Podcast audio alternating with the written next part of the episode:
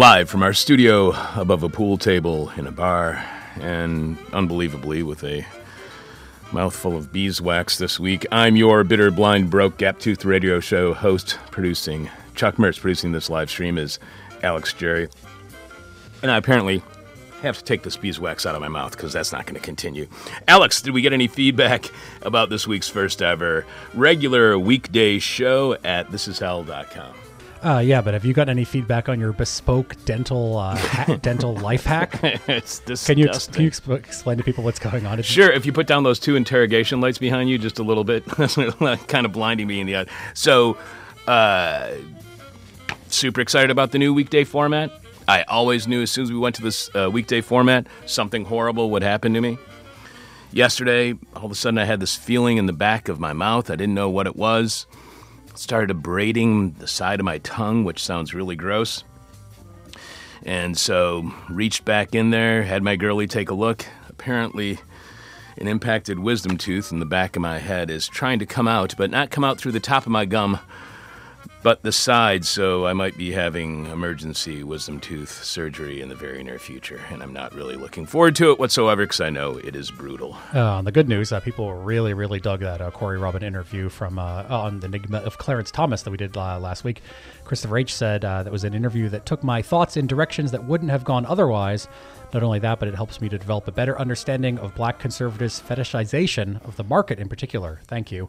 And then also Robert B. said, This looks for explanations that mystify Thomas when it is clear he merely saw that selling out humanity to the fascist and treasonous movements subverting our constitutional republic could enrich him and vault him into the highest offices in the land, which is maybe a different uh, reading than what Corey had. uh, that was a great conversation. It was one of my favorites, too. It was, uh, good job, Chuck. Yeah, he was really fantastic last week. Go check out our interview last week with Corey Robin at thisishell.com. And I'm going to have something to say about the Republican, conservative, right wing strategy, political strategy of despair and futility on tomorrow's show. So stay tuned in for that. Earlier this week on This Is Hell and available at thisishell.com right now, we spoke with the New York Review of Books award winning writer Madeleine Schwartz about her investigation into how what she calls deportation courts deprive immigrants, those who have already immigrated and live in the U.S., and refugees fleeing for their lives seeking the sanctuary of asylum, deprive all of them of their rights, including due process and the right to face their ac- accuser, and insist that they waive all their rights before making any decision on if they will be allowed to enter or stay in the U.S. So it's welcome to the land of freedom, democracy, and liberty. But first, let's give you a huge dose of an undemocratic justice system run by the executive branch that will deny you your freedom and any liberty you hope to exercise as a citizen or resident of the U.S. Of course, that all makes sense in a nation like the United States that was founded upon contradiction upon contradiction, which will likely collapse in a house of cards fashion far sooner than any of us actually expect it will. This is Hell, your eyewitness to grief, or at least the place where you can hear reports from eyewitnesses to grief, like Madeleine Schwartz and her reporting earlier on this week's show on deportation courts. Coming up, we're going back to Ferguson this week, and instead of moving on from one of the most important mass uprisings against police in U.S. history, like the so called news media has moved on to the next event they can sensationalize, force into a narrative of futility and despair that lacks any solution, which ends up normalizing racist institutions like the police, which emerged from the long legacy of slavery in the U.S. In a few moments, we'll talk to criminal justice scholar Andrea S. Boyles, author of You Can't Stop the Revolution Community Disorder and Social Ties in Post Ferguson America. Andrea is Associate Professor of Criminal Justice at Linderwood, Lindenwood University, which is about 20 minutes from Ferguson.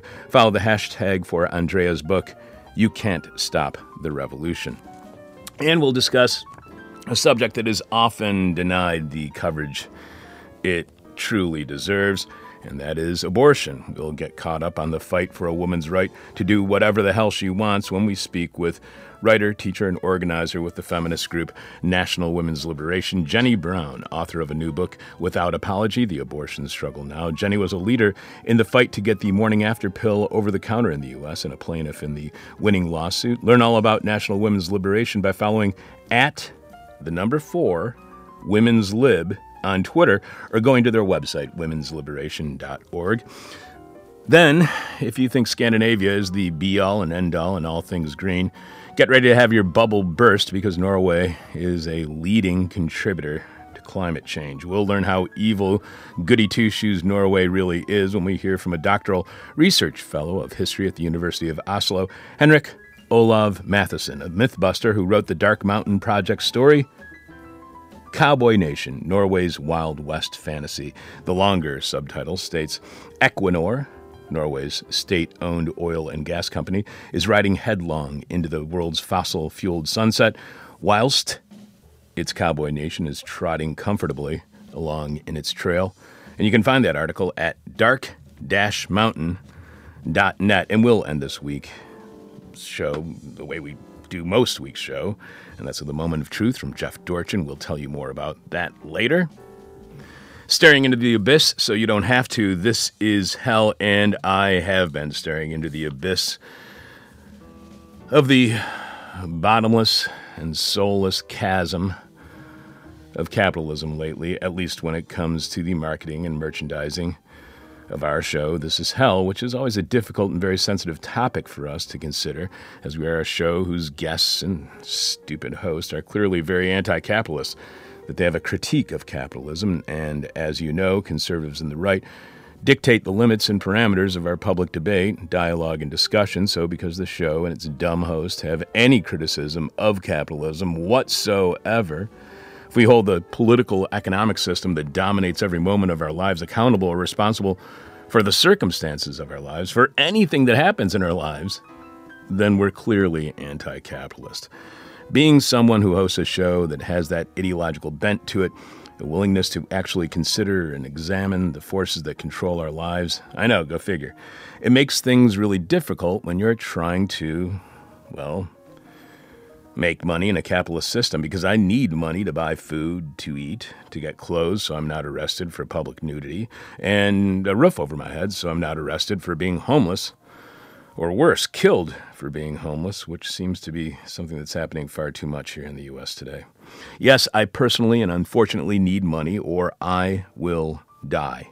Unless we can figure out a way for me to get everything I need without using money, because I'm totally down with that, and in fact, I'm hoping that's what we can all do in the not too far off future eliminate the need for money. Which leads to the question what kind of marketing and merchandising would not only be successful within the market, but also not undermine whatever anti capitalist bona fides we may claim to have? I mean, why even worry, really? There's there's plenty of these lefty radio shows, podcasts, media outlets of all sorts, and they don't seem to mind contradicting their anti-waste, anti-hyperconsumerism, anti-capitalist complicity principles in order to make a crap ton of money. And we don't want or need a crap ton of anything, especially something as crappy as money, which has a nasty habit of turning humans into evil pricks. Unfortunately, more than anything, that's exactly what I do about everything all the time worry. I'm what's known as a worrywart, and no, I'm not going to look up where that comes from because I'm betting it's either disgusting or racist or both. Worrying about how we market and merchandise without being an anti capitalist hypocrite has been consuming me of late, hyper consuming me, if you will, and you shouldn't because that's a horrible pun. It's so bad, and I wouldn't even call that a pun. And that has been consuming my, and what has been consuming my soul is how to make money when we are, suppo- we are opposed to the very concept of money, let alone everything that spirals off of money from economics to politics to justice to everything that money corrupts. That's when it hit me. Our audience, for no reason of our own, I'm certain, is filled with activists and the kinds of people who go to protests or organize others in ways that challenge the status quo and the machine that grinds us all into something barely above dust. For those who are in the simmering background just waiting for the revolution to happen, our show, or This Is Hell, should provide them with something that is useful in their uprising against the man and woman. Let's just say against whiteness, because even Whitey's sick of whiteness. You'll never hear white people admit it, but as a white person, I can tell you being white is really uptight and neurotic when it's not being unbelievably boring. What can we offer to our audience here on This Is Hell that they could actually use in the upcoming uprising? Well, we certainly can't offer This Is Hell barricades, although they would be handy. The problem is postage and packaging. You know, it's got to be expensive to send wooden pallets refashioned into walls, and I really don't know how we would get the This Is Hell logo on them. And what's the point when you know the cops will eventually destroy them or the revolutionaries will set them on fire? What else could protesters use? That's when I saw a picture from the protests in Hong Kong and I realized what merchandising we can do that will market to the anti consumerist, anti capitalist crowd. Not that those protesting in Hong Kong are necessarily either, but they are protesters, and all protesters use the same gear when confronting the state, no matter what their politics happen to be. And what I saw the protesters wearing were surgical masks to protect them from tear gas, and suddenly I imagined all of them having the This Is Hell logo on them, all stating that whatever circumstances the marchers have found themselves in, they all agree this is hell. I emailed our merch person writing, I'm a very disturbed person who is wondering what it would cost to put the This is Hell logo on the cheapest surgical masks protesters are wearing. Today I saw a Muslim woman on the street here on Devon wearing one, and I thought, good lord, I must be evil for even considering selling masks people use to fend off tear gas and other social diseases branded with the This is Hell logo. Our merch person replied, You are disturbed. But isn't that the only way to respond to the world these days? I'm looking at the paper style masks out there, but not sure how well they would accept decoration. They have folds that open up and use to conform to your face. Possibly a small imprint on the very top of the mask would work. I wonder if we should consider a smaller This Is Hell sticker that would be useful on small objects of all sorts, like the masks, say a one and a half inch uh, label. You could use it on almost anything. Still, I like the way your brain works. So apparently, both myself and our merch person are real weird sickos. Which leads me to ask you, dear listener, is there a piece of merchandise This Is Hell or any so called anti capitalist outlet can use to raise money that does not contradict the morality and ethics of anti capitalism and its opposition to an oppressive system that imposes upon us evils like racism and misogyny? Because we really need to make more money, and my lottery numbers never seem to hit. But that reminds me, I have to go pick up a couple of tickets on the way home tonight. This is hell, where we put people before profits, which turns out to be an idiotic idea. I'm your host, Chuck Mertz. Producing this week's show, Alex Jerry. The news media often covers events, even historic events, and then just move on to the next story without considering what lessons can be learned from what are, at times, not only unprecedented happenings, but serious challenges to the status quo. The powers that be in the very oppressive institutions that make life so difficult for so many in the United States. Here to take us back to and look forward from the uprisings against the state in Ferguson, writer, teacher, and or oops, sorry, wrong notes, grab the wrong notes uh, soci- sociologist, cultural criminologist, ethnographer, feminist, feminism, and race scholar Andrea S. Boyles is author of You Can't Stop the Revolution Community Disorder and Social Ties in Post Ferguson America. Welcome to This Is Hell, Andrea. Thank you. How are you, Chuck? Good. I'm very good. Andrea is associate professor of criminal justice at Lindenwood University, which is about 20 miles from Ferguson. She is a feminist, race scholar, and previously the author of Race, Place, and Suburban Policing Too Close for Comfort. You can follow her on Twitter at Dr.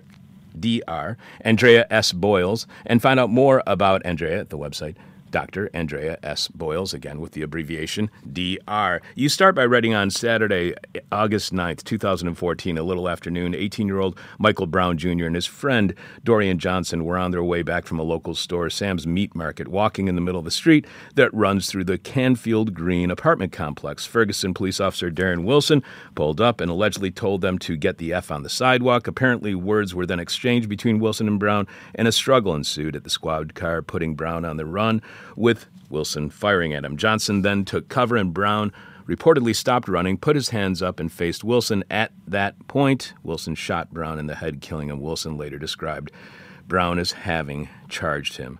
Was Michael Brown killed for not being on the sidewalk? And a question that I've always had about this is different neighborhoods have different things. Places in Gary and here in Chicago, there are no sidewalks. You don't have a choice. You have to walk down the street. So, was Michael sure. Brown shot for being on the side, not being on the sidewalk, and was there even a sidewalk for him to be on?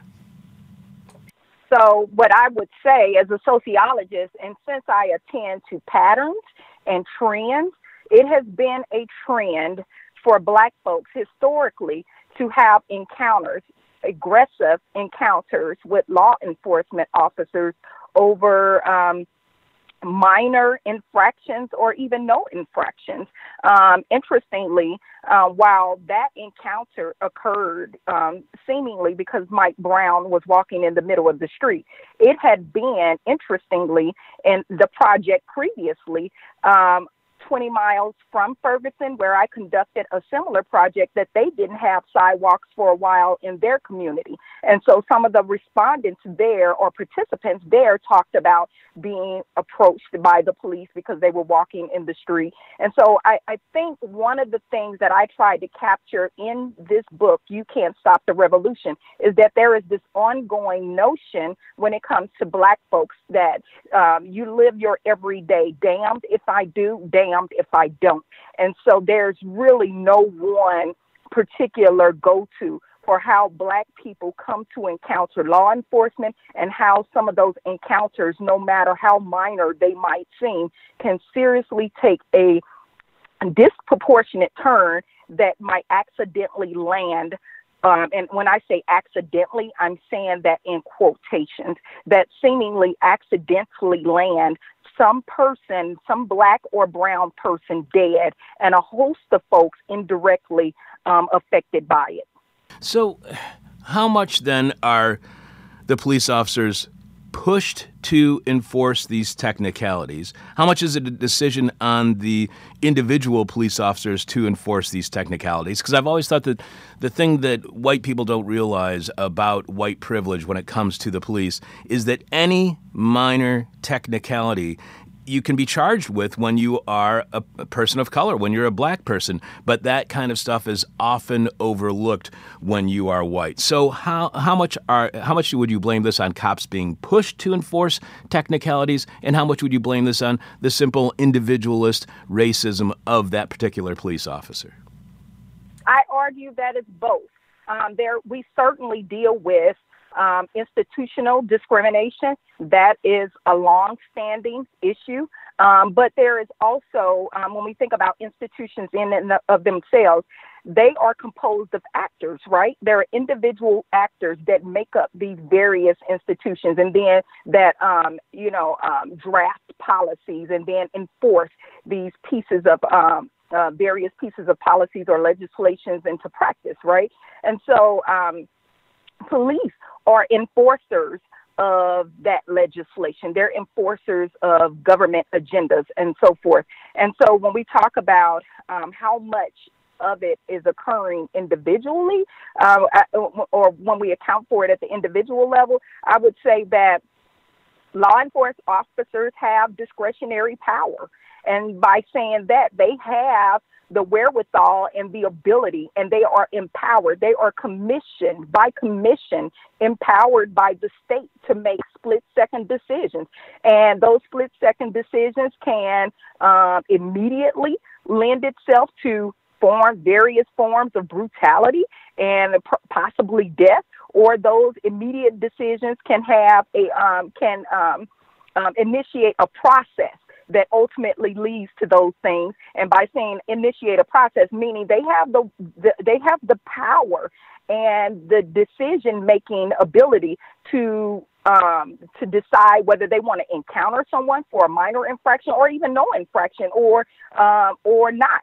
Um, I talked about with someone earlier the situation with Sandra Bland and not knowing all the particulars and certainly not wanting to speak um, extensively on that. But one of the things that we talked about was this notion of pulling her over um, seemingly for failing to signal in a lane change. Those kinds of things, again, speak to discretionary power. How many people would be stopped or pulled over all day, every day if we were going to truly police folks based on who's walking in the street versus a sidewalk, who is putting on a uh, change signal to cross from one lane to the next. Like, what would law enforcement in and of itself look like all day, every day? And so these, again, are instances where you have seemingly minor infractions, but police officers are empowered to, uh, you know, to decide is this something that I literally want to address um, with this particular person in this particular place, or um, or not. And so it is in that decision that ultimately lends itself to these disproportionate aggressive encounters with um, black and brown populations.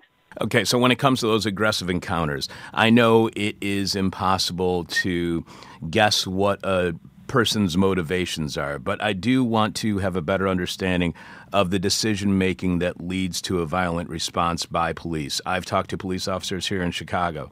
One of the things that they've pointed out to me is that the Iraq War veterans who are coming back from the Iraq War that started in 2003, not the Gulf War from the early ni- late 1980s, early 1990s, he sees a far more aggressive police force that has been trained within the Iraq war, where you have to be hyper vigilant as a police officer and you view the people who you are trying to quote unquote serve and protect as the actual enemy. Do you think that there has been an impact? Do you think there's been an increase in the aggressiveness of police? Potentially based uh, or caused by their training as Iraq War military police officers, and they're taking that military training to the streets. So I, again, I account for historical patterns, and so the Iraq War um, is just one thing in particular. I take more of a broader scope of things. And so we can begin this conversation really from the onset of United States, the onset of establishing this country as the United States of America. There was no Iraq war there, and yet there has always been an overwhelming amount of aggression or what we what I refer to as differential policing in terms of dealing or um, social control mechanisms that were inflicted upon black and brown folks period. Um, it didn't have to and I and I and I'm very careful to not um, sort of um, identify one thing individually because it's a culmination of things. And it, again, this has been historical. And I think sometimes when we zero in on one particular incident, um, which, you know, it, it sort of becomes a rabbit hole or it gives an out so to speak, for explaining when there is no explaining in terms of one isolated situation. This is a trend. These are longitudinal patterns. Um, and so, um, and really at the root of it is discrimination. Um, and so, if anything has increased, um, what I would say is that there has been a resurgence of overt hate. So we can have that conversation as well. Um, and when I say uh, uh, and, and, a resurgence of overt, of overt, excuse me, or obvious discrimination, I think that that has increased. And so when we live in a culture where there is an increase or a resurgence or refreshing of um, differential treatment or how we think about um, black and brown people, and there is an acceptance, so to speak, in um, mistreating them and sort of um, finding various ways to justify it, i.e., the Iraq War, um, or finding various, uh, you know, um, um, outs for sort of, um, uh, or even um, secondary victimizing them by saying it was something that they did that caused this circumstance. I think that when we do that, we can we we need to do that within a context of the overarching picture. And the overarching um, circumstances is discrimination in general. And the fact that that continues to persist and continues to be justified and sort of minimized and excused through these individual isolated incidents.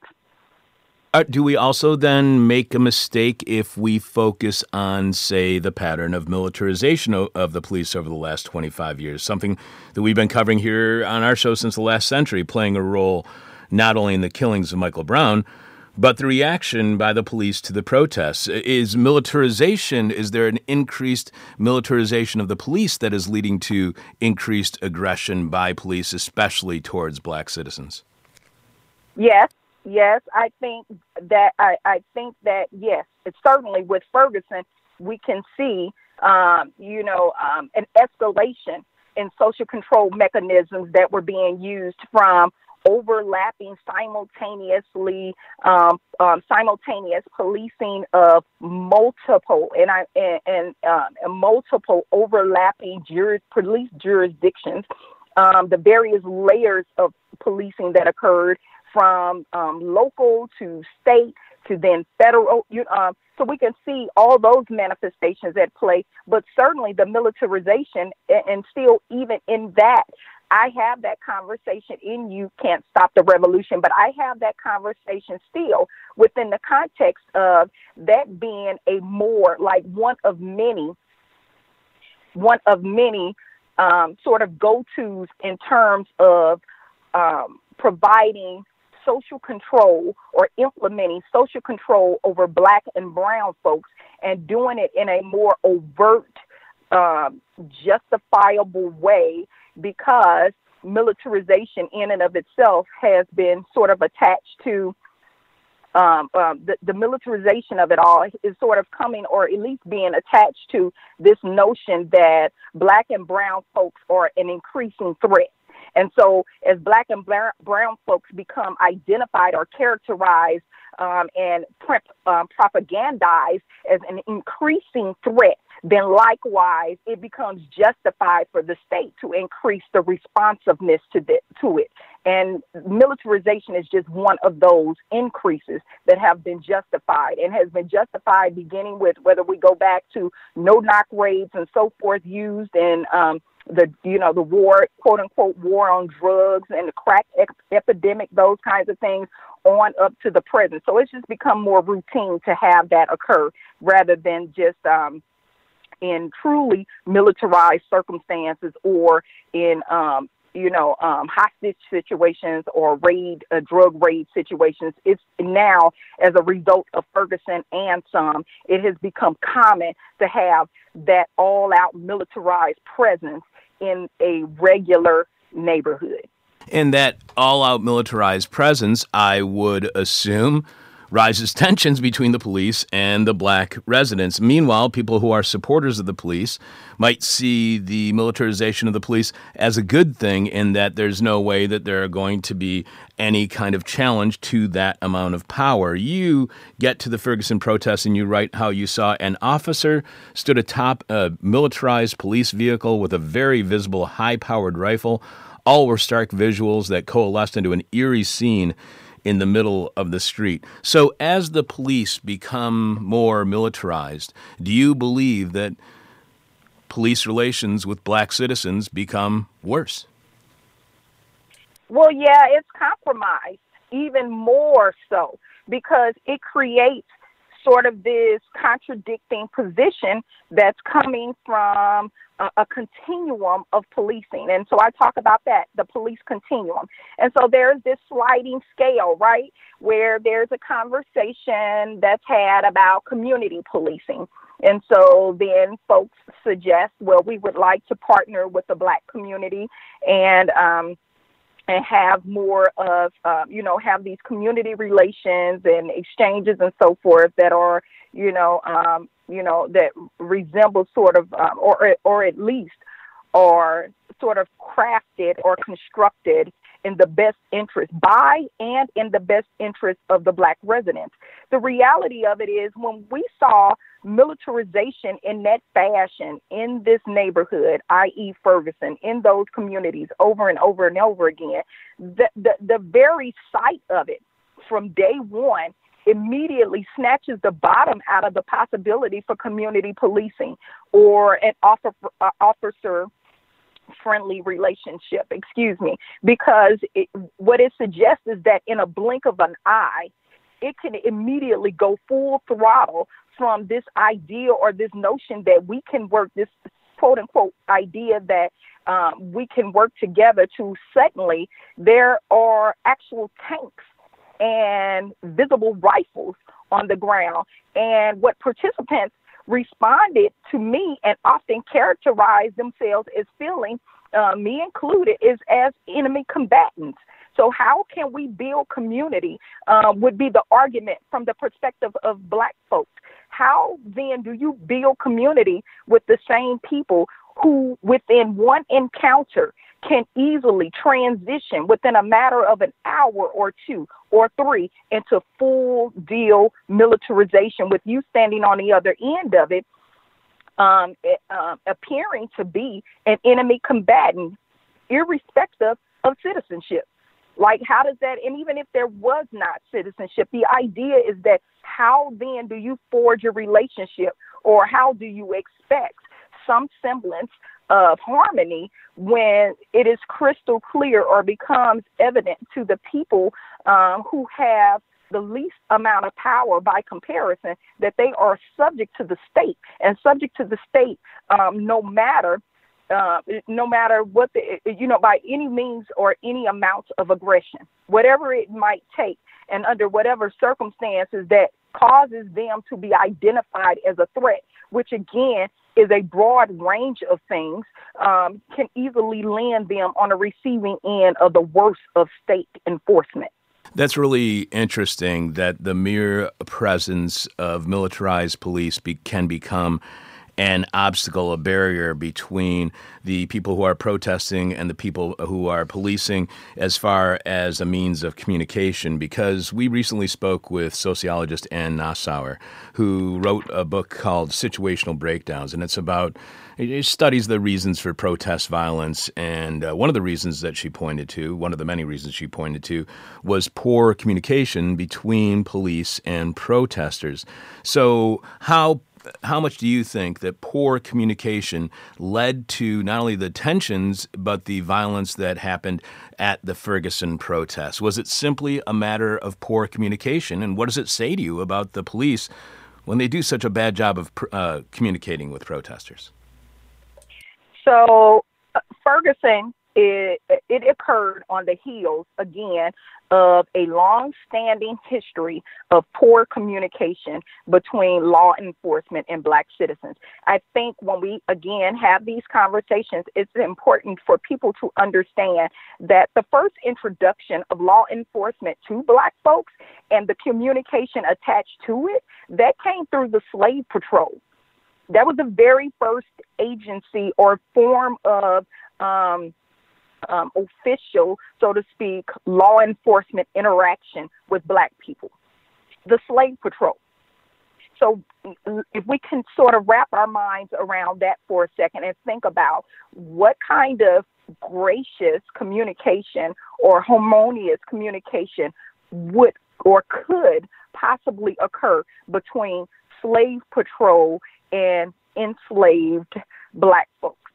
And so someone might say, well, that's a bit extreme. No, that's history. And so, again, I think that that's oftentimes why we are unable to process these events as they occur in the present and as they may continue to occur in the future because we have to first start at the beginning and try to wrap our minds around like what has differential policing always looked like for black people? How, what were those first encounters with black folks in? What did that communication process look like there? So then if we full speed ahead or fast forward ahead then um, again my suggestion is that we think about communications in the simple sense. Um, black folks um, in the protesting or what have you that occurred there in Ferguson, that was not about communication or breakdown in it. Um, it, like the day of Mike Brown's encounter with law enforcement, that has been a consistent trend of breakdown and in the inability to have a cohesive communication between Black people in general and institutional um, ideas and agendas that oftentimes shape aggressive policing of Black folks in general. Um, or period, um, from neighborhood to neighborhood, every day, all day. What do those communications um, or those um, interactions look like between black folks and law enforcement? I account for those. I accounted for those prior to Ferguson, and in fact, was accounting for them in hopes um, that they would in some way circumvent what ultimately happened. Um, and so, again, what do those communication processes look like every day? um, and you know between black folks and law enforcement. Some of the participants in my projects have said that they appreciate law enforcement that patrol their neighborhoods simply saying good morning. A simple hello has proven to be a huge deal for some of the black participants versus law enforcement who um, law enforcement officers who patrol their communities and gawk at them and deal with them or watch them in very uh, very suspiciously. So those little things. Hello, good morning. Have a great afternoon. How can I help you? How can I? Those kinds of things in a friendly sense. Those become the startups for what could be better communication processes, but often do not happen because of extreme surveillance. And this is the new word of the day in policing here in the United States, which is mitigation. And we're, we are all hoping that the police can connect with and communicate better with their communities through this new strategy. Who knows how well it will work or not? But given that context that you were just discussing, this long term process of the police having poor communications with citizens, given that context, was Ferguson always was that that potential for conflict always simmering in the background? Was it inevitable and unavoidable, and Michael Brown was just the spark that lit the fire that was already waiting to be kindled? Absolutely.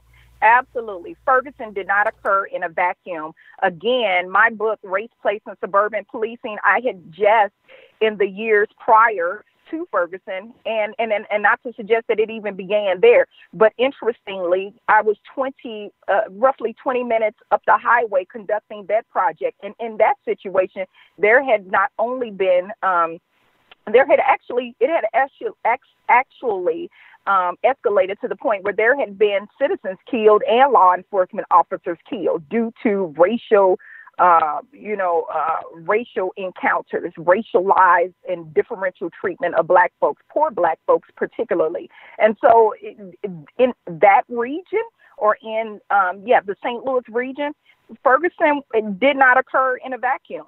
And there had been ongoing um, clashes, and it had just been that Mike Brown situation, that death, his murder, um, was yes, the thing that ignited um, full on civil unrest.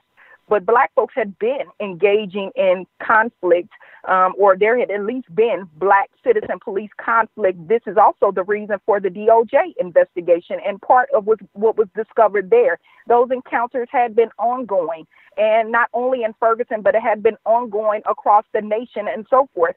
And so I tell people all the time just because something or some place is quiet or just because it happened to be in the suburbs, which was the case for Ferguson, doesn't necessarily equate to um, harmony, doesn't necessarily equate to uh, you know, uh, or, or, you know, I think oftentimes we have this assumption about place, and I argue about that, you know, sort of argue that in my work, this assumption about place that sub- suburbs for black folks means, you know, a come up, not particularly, not necessarily. And so, yes, this is, this has been breeding, and, and we are always, even now, I tell people, we are always just one encounter away from full on civil unrest. That's unfortunate. That's difficult to say, but it's a reality. And so, except there is a true cultural transformation, um, then it is only then that we can start to um, engage in reformation. And so, even then, still, there has to be a number of steps and a number of rece- uh, and, and, and, a deep degree of receptivity to change and implications that are often and uh, and always being produced by researchers like myself for some of these agencies, for the institutions, and so forth, um, individual and um, individual and beyond it for folks to be receptive and to be uh, and to acknowledge the need and not only acknowledge the need in words but acknowledge the need in deed. If social unrest is in our future if ferguson was inevitable and avoidable. And you were clearly aware of it. People other than you were are clearly aware of this potential for social un- unrest in the United States and and were aware of it in Ferguson. Then to you, what explains why there isn't any addressing of uh, possibly stopping that social unrest, uh, possibly stopping these confrontations. What explains, if we know this is an inevitabil- inevitability, why we're not doing anything about it? So I would say, from a conflict perspective, there's some benefit to maintaining differential treatment. Um, there was there was certainly benefit, um, economic and political benefit um, with enslavement, and that has not changed. Um, and so, between enslavement on up through Ferguson, where you have people, or you know, um, where um, dominant or white uh, predominantly white institutions are benefiting from it economically, then there's really no incentive to change. It would be great to say that just you know, based on us being human and, you know, and extending, you know, humanity to one another, that that would be good enough. Um, and, and but trends don't suggest that. Um, and so while we have, you know, and when I say we, black and brown folks, while there are often, um, you know, in different spaces, white alliances that will join and partner, the sad reality of it is that again, the broader culture is still very open and receptive to um, you know, these imbalances of power and how power and people in very powerful places are privileged in such a way to where they benefit um, from conflict or benefit at least from um, social forces that enrich and extend um, a political, um, different political agendas and so forth. And so as long as it proves beneficial um, to folks, then there's no real um, move to do different. And so this is why it has taken, um, you know, civil unrest. This, or, or, we can go further back, different um, forms of revolt or different forms of um, social upheaval. And I say, you know, again, that uh, the unfortunate thing is that it has often taken all out conflict in many respects historically for any change to take place. Um, and so it, there, there's oftentimes a shock in our social sensibilities in order for people to revisit. And when I say people, meaning dominant or white populate, white empowered populations to revisit um, some of these things. And that has often only occurred on the heels of um, all out unrest um, and um, um, social redress coming from the populations that are most victimized by it. You write that perhaps naively that you believe the protesters and I, you're writing, were completely non threatening and defenseless, at least in comparison to the police. Yet, ironically, in light of Brown's and Officer Wilson's deadly exchange, we were still positioned for what could be another ambiguous but transformative confrontation between black citizens and police. How can a confrontation between police and black citizens be transformative. Isn't that kind of violent confrontation a continuation of the same poor relationship between police and black citizens and really nothing new? So when I say when I speak to transformative and you know I'm again I'm speaking to broader society right so apart from the uniforms law enforcement officers are individuals too and so we are all a part of a culture, broad and small. It, it, we are all, whether it's again the broader culture or a subculture, we are all actors in the grand scheme of things, and we are all socialized in a particular way. And m- much of that socialization process is to think differently and biasly towards Black and Brown populations. And so, whether that is um, being absorbed in by some person who decides to go into the police academy and ultimately becomes a law enforcement officer, or whether that is absorbed by a person who ultimately goes on to become an elected official, whether that is absorbed by some person who ultimately finds themselves or work uh, or lands themselves on a um, the bench in a courtroom. The reality of it is that they have all absorbed and been a significant part of a broader culture where there are socialization processes persistently at play that encourages and that on some level, and this is often, um, and, and in many respects, maybe not as overt for some, because if privilege has cushioned and provided space where some people, by virtue of their race, don't have to contend with the possibility of death in their everyday. The reality of it is that this is occurring in you know, even some of the most minute of exchanges.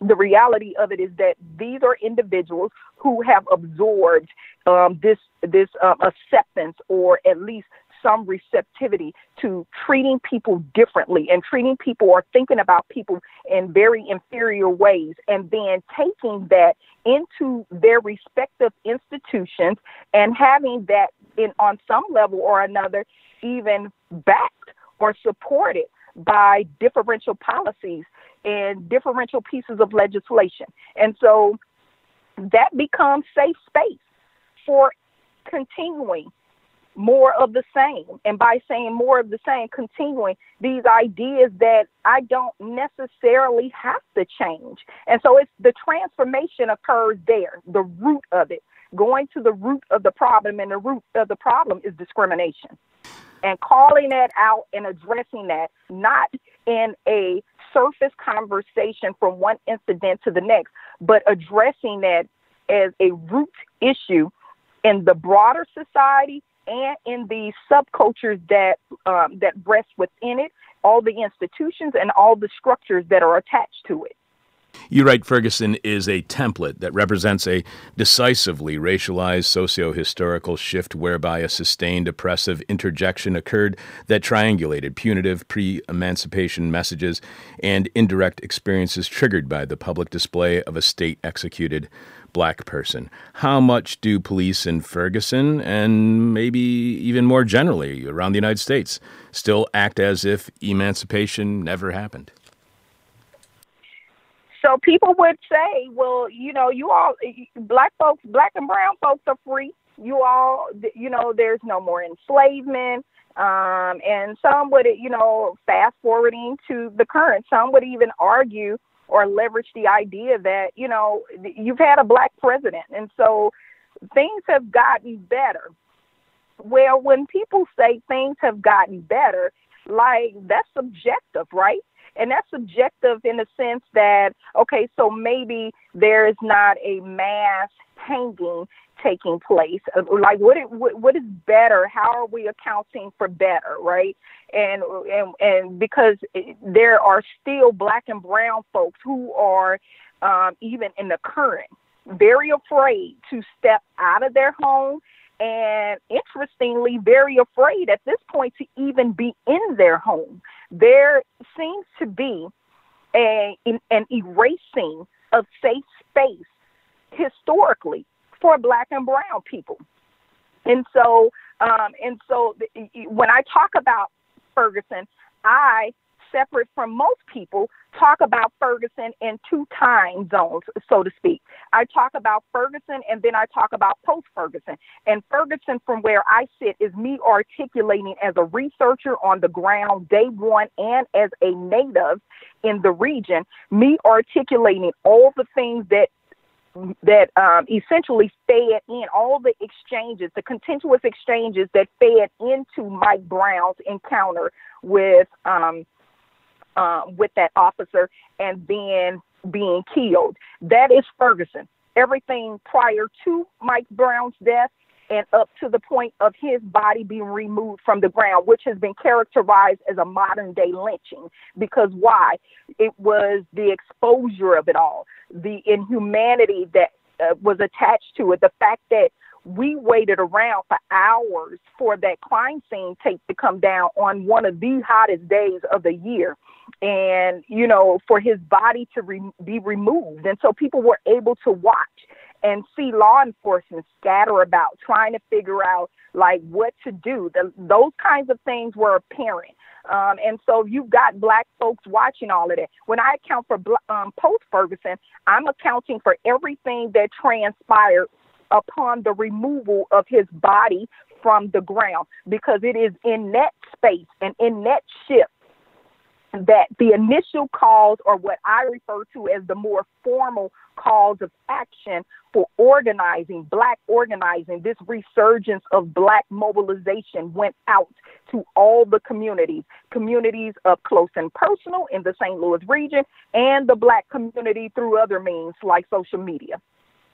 So, this, first of all, I'm really enjoying our conversation. Uh, you describe your uh, reconceptualized form of disorder to include pervasive discrimination, e.g., race and class, as social disorder. Here, this term specifically includes rogue or dishonorable police behaviors and extends the typical definition, which denotes people followed by cues such as noise, littering, vandalism, and hanging out on the streets, i.e., loitering. Why do you believe? social disorder best describes policing?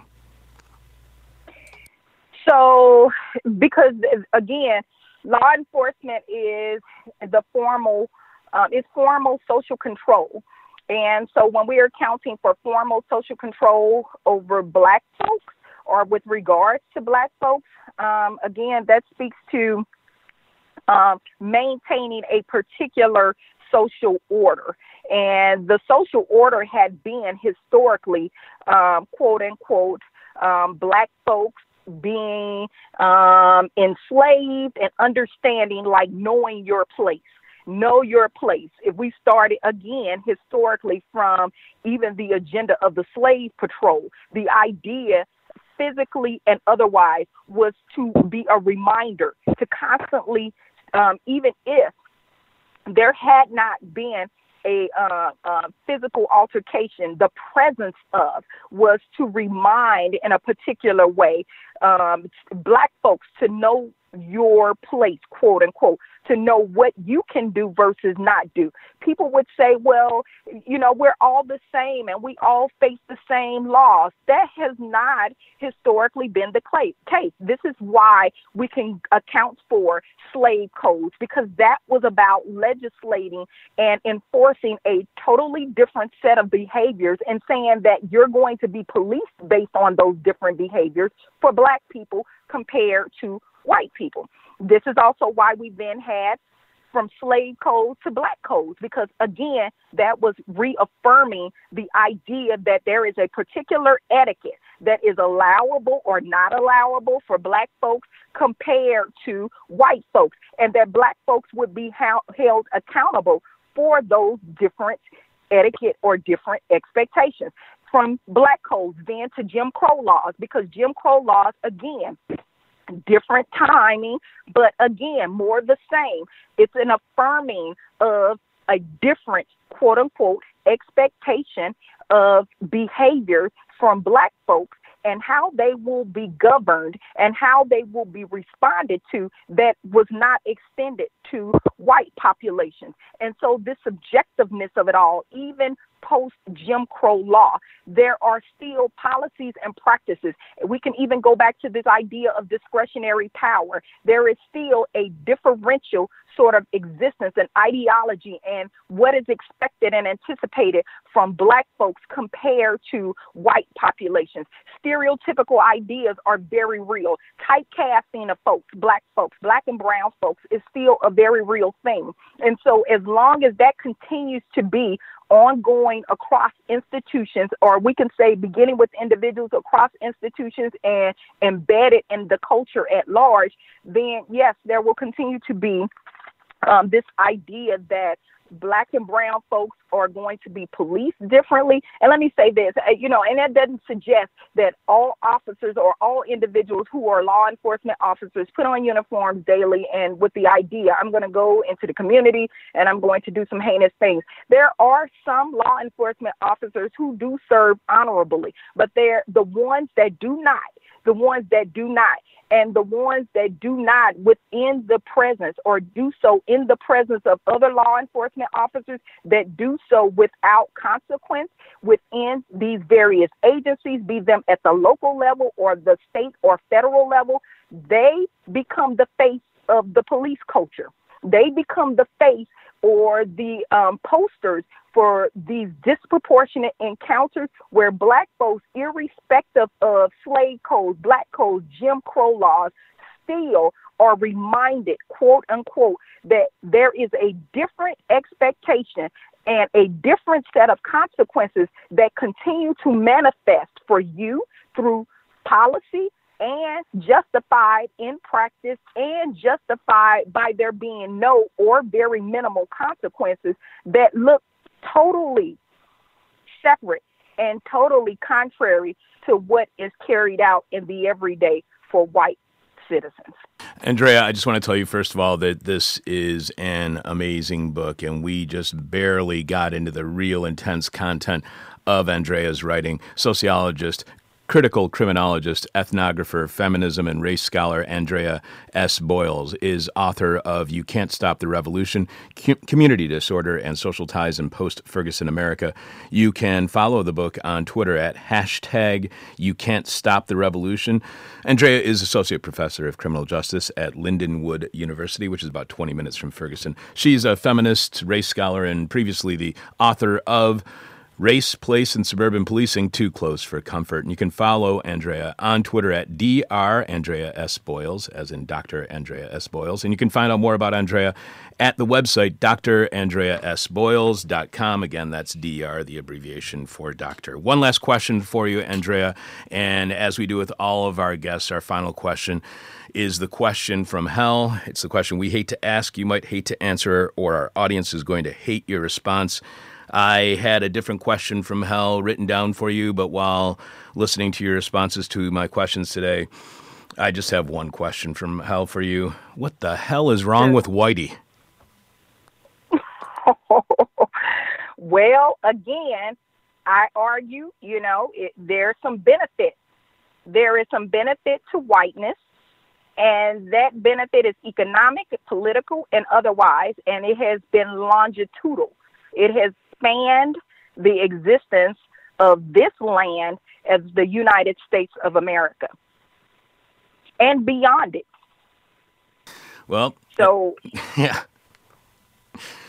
Uh, I mean that that question can go a thousand. You know, there's so many answers for that, but in a in a you know in a nutshell, you know, there's benefit. Mm. There's a benefit to the status quo. Otherwise, you know, a, a lot of things would have changed. Um, a lot of things would not have ever even been initiated. The inhumanity of many things wouldn't, you know, th- that would not be a thing. And yet it is because, again, there's some benefit to it. Andrea, I really appreciate you being on the show with us this week. This really is a fascinating book, and I appreciate the fact that you laughed at my question from hell and then gave a very, very important and serious answer. Thank you so much for being on our show this week. Thank you. I appreciate you. All right. Take care. I appreciate you too. We're all going to die. This is hell. Reproductive rights, choice, and a woman's right to privacy have all failed in guaranteeing a woman's access to abortion, access that was completely legal for the first hundred years of the United States wasn't until the late 1960s women's liberation movement that women finally got at least some legal access to abortion. In a few minutes, we'll talk to feminist organizer, author, and activist Jenny Brown about her new book, Without Apology The Abortion Struggle Now. It's time for listener feedback that has been sent to us at chuck at thisishell.com. And Alex Philippe has a question for you. Philippe writes to us to ask, sorry if you have already addressed this, but what will the question from hell schedule be like with the new show format? Not too sure right now. Alex, have you figured out how we're going to do this? Because I was thinking we could reveal the question at the end of our show on Tuesday and then give the winning answer at the end of the show on Wednesday, or just do it at the beginning of the day on Wednesday and at the end of the, what do you want to do for the question from Hell? What kind of schedule are you looking at? I don't know. I agree with you. Maybe uh, put it out on end of the show on Monday. And then let and it give people some time, and then reveal it at the end of the show on Wednesday. Okay, but you are going to have a new question from Hell tomorrow. Yeah, yeah, yeah. We'll figure it out. Okay.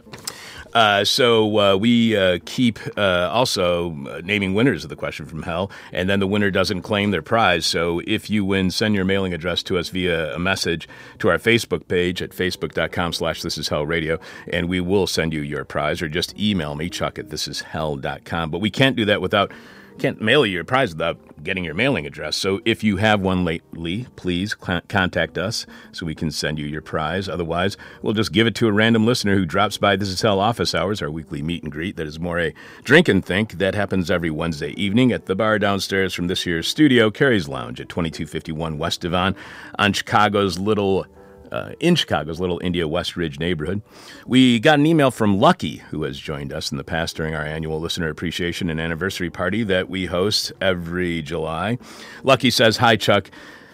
Been a This Is Hell fan for ages now. I know that, Lucky. I heard you mention the Limerick Soviet on one of the recent episodes of Rotten History. It really is a fascinating piece of history to dig into that's been largely forgotten. Cian Prendeville made a fantastic podcast delving into the history of the establishment and fall of the Soviet and what we can learn from it in modern left movements. And I think he would be an excellent guest to have on to talk about its history and legacy for your audience. Lucky's right. We have had several listeners actually ask us to look into the Limerick Soviet, which was a protest movement against the British military, which had set up a special military area uh, covering most of the city of Limerick. Upon announcement of the new military area, the protesters went on general strike, and for the next two weeks in April of 1919, at the beginning of the Irish War for Independence, the Soviet was behind continuing the city's ability to function, provide city services, all under occupation, including feeding the public, and printing its own money. Which reminds me of the Carnation Revolution that we discussed in July with labor historian Raquel Varela, author of A People's History of the Portuguese Revolution, an interview you can listen to at your convenience at thisishell.com. So, all right, already, we'll get Sony on to talk about the Limerick Soviet, which didn't even last two weeks. That said, several other Soviets popped up throughout the Irish War for Independence, providing the necessities for living during wartime. We got an email from longtime listener Kim, who's upset about something, but I'm not sure what. Kim says, responding to an interview guest who I don't remember, a British fellow about the baby boomers and their financial advantages versus the current generation of youth. I think Kim is referring to D. Hunter, who was on in June to talk about his book, which is a must read. Chav Solidarity. Kim continues Bernie Sanders and Nancy Pelosi are not baby boomers. They belong to the Soviet generation, or the silent generation. I like the other one better. They belong to the silent generation. They are very, very old. Poor Bernie, at least. He's using his last gasp attempting to raise a couple of issues the Democrats are not about to raise. Now, I'm not too sure what that has to do with baby boomers having more, far more affordable and accessible education, healthcare, far more public services that were far more effective, with jobs that provided pensions and without the precarity of the gig economy and lack of strong labor organizing, has to do with Bernie and Nancy being really old. But whatever. Kim then says baby boomers did nothing? Just co opted? Ugh. Don't know what generation the fellow from the UK was from. I'm sure he's had more advantages than many a baby boomer. I think what D. Hunter was saying here was that ideas that young people and organizations like the DSA are coming up with today are being co opted by baby boomer politicians trying to glom onto the next political flavor of the month. And Kim, Dee has definitely had fewer advantages than British baby boomers. British mass transit has become worse and less funded. Margaret Thatcher and Tony Blair and David Cameron's austerity has gutted the National Health Service, all the nation's public services, including their National Health Service, which they've always loved. The inner city of places like London have become so gentrified, residents were forced to flee to far off areas due to skyrocketing rents and real estate prices. So, yes, Kim, kids today have it far worse than baby boomers did when they were kids. And I've received a bit of blowback from what D. Hunter said on our show about baby boomers. I've had listeners complain about Greta Thunberg for calling out the older generation for not doing anything to address climate change. I don't get it. What happens to all these young rebellious revolutionaries when they get old? Why all of a sudden do they see themselves in competition with younger activists, especially when, when I've been begging millennials for years on our show to hold their parents responsible and accountable for the mess they left them? But millennials, to a person on our show, said they didn't believe in the blame game because it is a distraction. And they don't play the blame game because they said that's so baby boomer. That is baby boomers blaming their parents for what boomers saw as the world's problems when they came of age in the 60s and 70s. So apparently, baby boomers still love the blame game, except Now, instead of blaming their parents for all their problems or holding themselves responsible for not protecting the affordable and accessible public services they enjoyed and not holding themselves accountable for not doing enough to fight climate change, they're blaming their kids for complaining about the mess boomers left for them. Kim closes by saying, Ciao, Kim. And I'll close by saying, baby boomers are far worse, uh, far worse than you can ever imagine. They're even worse than their parents they despised because they knew the problems they created and instead elected Ronald Reagan as president so they could get a few tax cuts and gut their kids' future. We might get back to listener feedback in a little bit. Coming up on this week's show, we'll get an update on the fight for the struggle to repeal all abortion laws that has been waging for, well, 50 years off and on now. We'll discover how Norway is a primary agent of climate change, and we'll get a moment of truth from Jeff Dorchen. I'm your bitter, blind, broke, gap toothed host, Chuck Mertz, producing this week's show, Alex Jerry. Live from the nightmare of want, this is hell, reform of abortion laws failed. Framing abortion as an issue of privacy or choice was a huge mistake, leading to a legal ruling protecting abortion's rights that is weak and vulnerable to limiting a woman's access to abortion. Here to explain what went wrong in the struggle to repeal all abortion laws and what we can do to get back to a focus on repeal instead of reform. We truly have the honor of speaking with writer, teacher, and organizer with the feminist organization National Women's Liberation, Jenny Brown is author of a new book, Without Apology The Abortion Struggle Now. Welcome to This Is Hell, Jenny. Thanks. Good to be here. It's great to have you on the show. Uh, Jenny was a leader in the fight to get the morning after pill over the counter here in the U.S. and a plaintiff in the winning lawsuit. You can follow Jenny on Twitter at Jenny Brown LN, and you can learn all about National Women's Liberation by following Four Women's Lib. That's the number Four Women's Lib on Twitter, and or going to their website womensliberation.org. You start by writing the first shot in the feminist abortion wars was fired in 1969 in New York City Health Health Department auditorium, where a panel of male psychologists, doctors, clergy, and lawyers, and one woman, a sister, Mary Patricia, debated exceptions to New York's law forbidding abortion. They were discussing whether a woman should be allowed to have an abortion if her health was in danger, or if she had been raped, or if she had already given birth to four children who started the abortion wars and why? That is, were abortions either becoming increasingly accessible and that was seen as a threat to opponents, or are they becoming increasingly limited and those who supported women had had enough and started fighting back? What was the trajectory of the right to an abortion when the current abortion wars that you date to 1969 started? So basically, abortion was legal for the first hundred years of the country, um, and then it was made illegal in 1873. And then we had another hundred years of illegal abortion, but there were ups and downs. And in the post-war period, um, post-World War II period, there were um, there was a big crackdown on on doctors who had pretty much been practicing openly uh, in many cases you know, you could if you knew somebody who knew somebody, you could get actual an actual physician to do the abortion. There were a lot of crackdowns in the 50s and 60s. Uh, simultaneously, there was a large generation of, of women trying to get abortions, and so that led to, I think, a lot of the of the conflicts.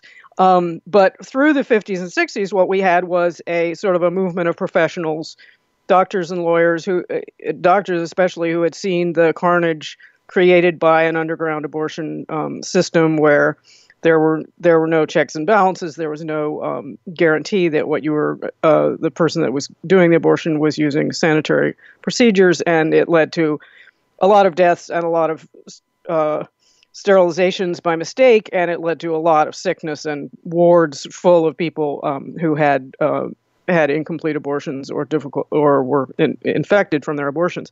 So so, you know, there, there was a sort of a humanitarian movement to change the system, and they focused on changing the laws to, um, you know, these kinds of exceptions that you mentioned rape, incest, life of the mother. Um, the, the difference between that and the feminist abortion movement is that the women's liberation movement came along in 1968 and started doing consciousness raising. And one of the things that they learned from talking to each other about their experiences was that they had all had abortions or had had uh, pregnancy scares, um, and they had had illegal abortions and not told anybody about them. Um, and they also saw that the uh, the reforms that were being suggested wouldn't do a thing to help them. They were uh, they wanted abortions because they didn't want to have a child at the time. The main reason that everybody who gets an abortion gets one. So um, so they decided to actually break up the reform hearings, which were talking about loosening the laws, um, on the basis that it was just going to be more pain and humiliation for women to have these laws continue to be tinkered with, and they demanded repeal of all abortion laws. Uh, and that was the that was the political demand that eventually got us Roe. First, it got us um, abortion on demand in New York State. It sounds like they were reacting to a pub- a serious, serious public health crisis that had occurred between the time of 1873 when you know abortion had been legal up till then until the area the era that you were talking about. What explains to you because this is something I've never really understood because of my family's history with uh, women health services.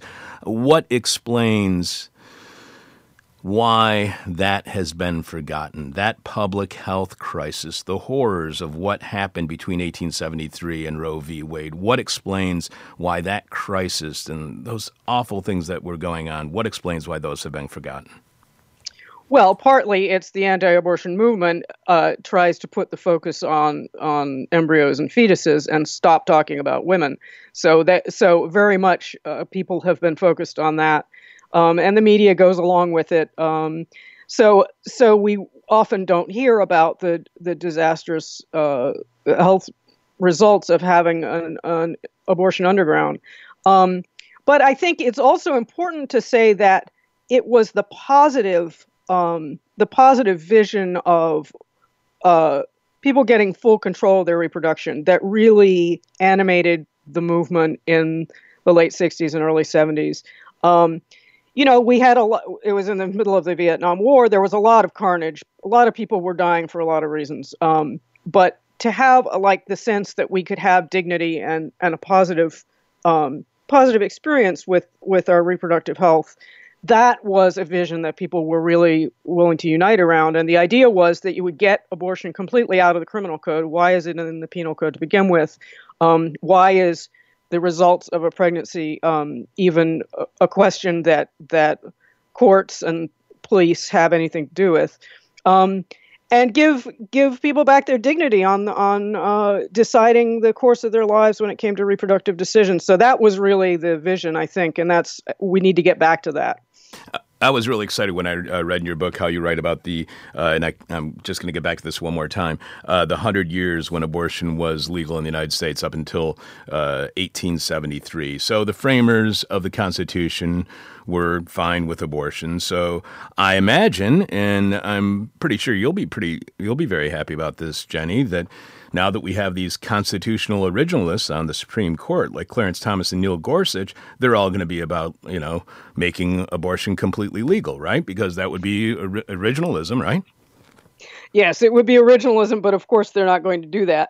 Um, they they uh, the founders took over the um, uh, the common law in in England completely, and that basically said that up until quickening, which is in about a four month pregnancy, when you can feel the fetus move, um, abortion was completely legal. And because they didn't really have a good sense of, uh, they didn't have good pregnancy tests, um, they they weren't really sure, you know, was it a pregnancy? Was it just a blocked period? There was a lot of confusion scientifically about what was going on. But in general, it was um, the laws that uh, well, the laws against abortion only applied to after quickening. And then, since that was uh, based on the woman's report, you can say that abortion was essentially legal um, from the country's founding until until the 1860s. Now, in the 1850s and 60s, doctors were the ones who started to try to make it illegal, and the reason they wanted to do that was that their their main competition was midwives and um, sort of all purpose uh, family doctors who were not part of the medical profession but much more traditional healers who did abortions and they did births and they did all of these things that people relied on. Um, but they weren't part of this new profession, um, and it was also a uh, male-dominated profession trying to eliminate a female-dominated profession. Um, and so they thought uh, making abortion illegal was one way to do that. They also wanted to put uh, abortion on a more scientific basis, the idea of, of reproduction. They felt that, you know, there wasn't any bright line between, you know, with some scientific justification between uh, a fetus that you could feel move and one that you couldn't f- feel move. Um, so they tried to get the clergy, they tried to get the newspapers, they tried to get everybody to be against abortion, and they had a very hard time. Um, the clergy didn't want to annoy their congregations, uh, and they also took ads from from uh, abortion providers. And newspapers didn't want to give up their uh, really lucrative um, advertising in uh, for abortion and and abortifacient pills, which were very common. And you know, there was a there was a very famous uh, abortion provider on Fifth Avenue in New York. Um, you know, she spent she spent sixty thousand dollars a year on on advertising in those sixty thousand in those days. Um, so so it was it was very much an industry, and they wanted to put it out of business. Um, it wasn't until after the Civil War that they really got some traction, and one of the reasons they got traction was that women, married women, were controlling the size of their families through abortion, um, and that meant that uh, they were very concerned that uh, native-born Protestant women were having fewer children, whereas these um, you know, as they thought of it, the hordes of Catholics who were who were immigrants who were having more children, um, and so they were very worried about about the uh, you know the the balance between religions and and what we would think of as as basically a, uh, an, an ethnic or racial um, conflict, but it was it was framed, uh, you know, that the Irish and the Italians were the ones who were having having too many babies. So um, and we can hear echoes of that now in some of the rhetoric from Republican politicians talking about, you know, how, uh, you know, these, these uh, sort of racist view that we we can't quote unquote uh, rebuild our civilization based on someone else's babies unquote. Um, and that's uh, from Iowa Representative Steve King, um, a tweet from him. So, so you can see that some of these same uh, same issues are coming back again. Um, and uh, they managed to get laws in the 1860s uh, in various states, and then in 1873, the Comstock Law um, prohibited all birth control, sex information, uh, sex education, and and uh, of course abortion um, throughout the country. So that was when when the uh, great really came down.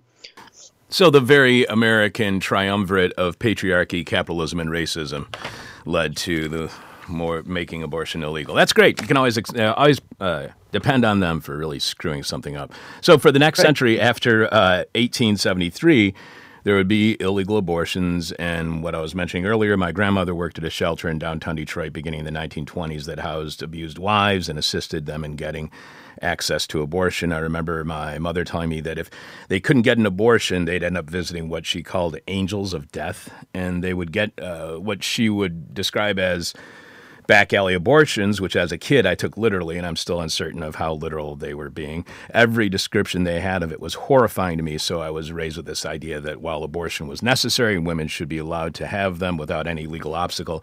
I also grew up still having a very negative connotation of abortions as a desperate last resort.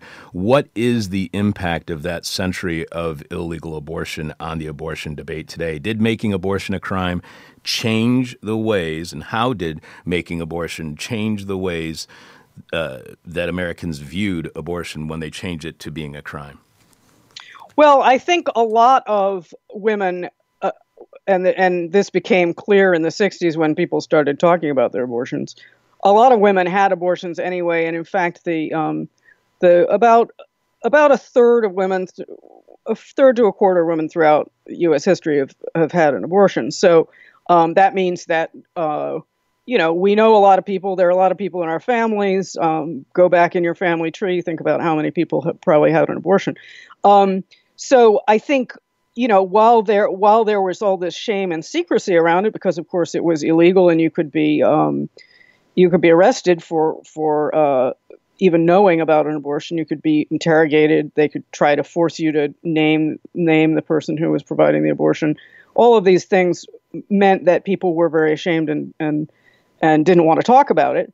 Um, it was very much a real part of everyone's lives. Um, you know, because it's not just the women; it's also the other members of the family who maybe uh, you know wanted to control their reproduction too. So. Um, so I think I think it just uh, it just put it underground in both in our thinking about it and in in um, in the law. So you know, it took a lot of making it public again in the 60s to really um, to really break through that. And one of the things that we've kind of gone backwards on is because the Supreme Court sort of grasped at this idea of privacy in order to um, basically to respond to the the mass movement that was in the streets demanding abortion.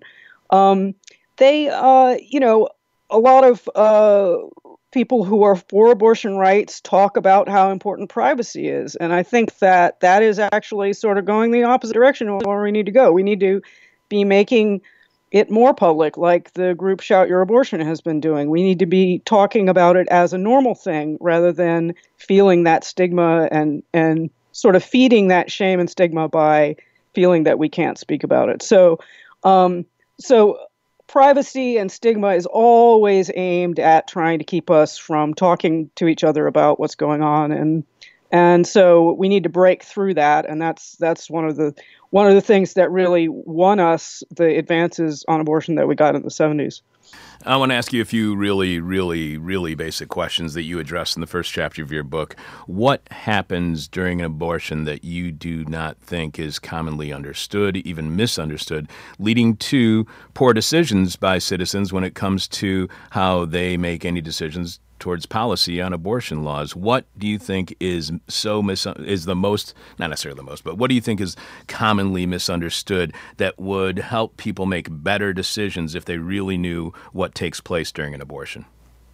Well, I, one of the things is that a lot of the anti-abortion propaganda focuses on these giant fetuses, um, giant bloody fetus posters, and so a friend of mine who went to uh, high school in South Dakota said that there were the giant bloody fetus posters outside of her high school every day she walked outside her high school, and so she said, "Well, I thought abortion would be it would be this big bloody fetus that you would see." Um, you know, and she had real sex ed, but uh, but there there's still this idea that it's a very complicated thing. There's this giant fetus. It's all this stuff.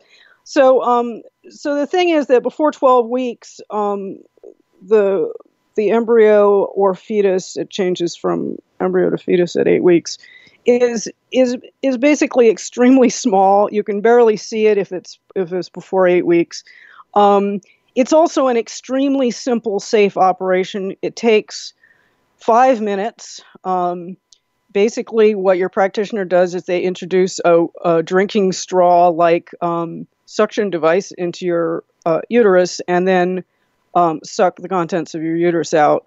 Um, it's v- it's very simple. It's quite expensive in this country, partly because it's so uh, there are so many laws regulating uh, abortion providers that they you know they and they also need all of these security measures so every time you put a restriction or something else you're adding to the price and difficulty getting abortions um, but it's but it's a very simple procedure and it's a very common procedure um, as i said uh, between one in three and one in four women have gotten abortions throughout our history but also um, right now it's it's you know 30 percent of of women have gotten abortions. So it it you know to think of it as like this very special emergency, it's just it just doesn't match the reality. And I think because there's so much drama around the debate, um, people think it must be a very dramatic uh,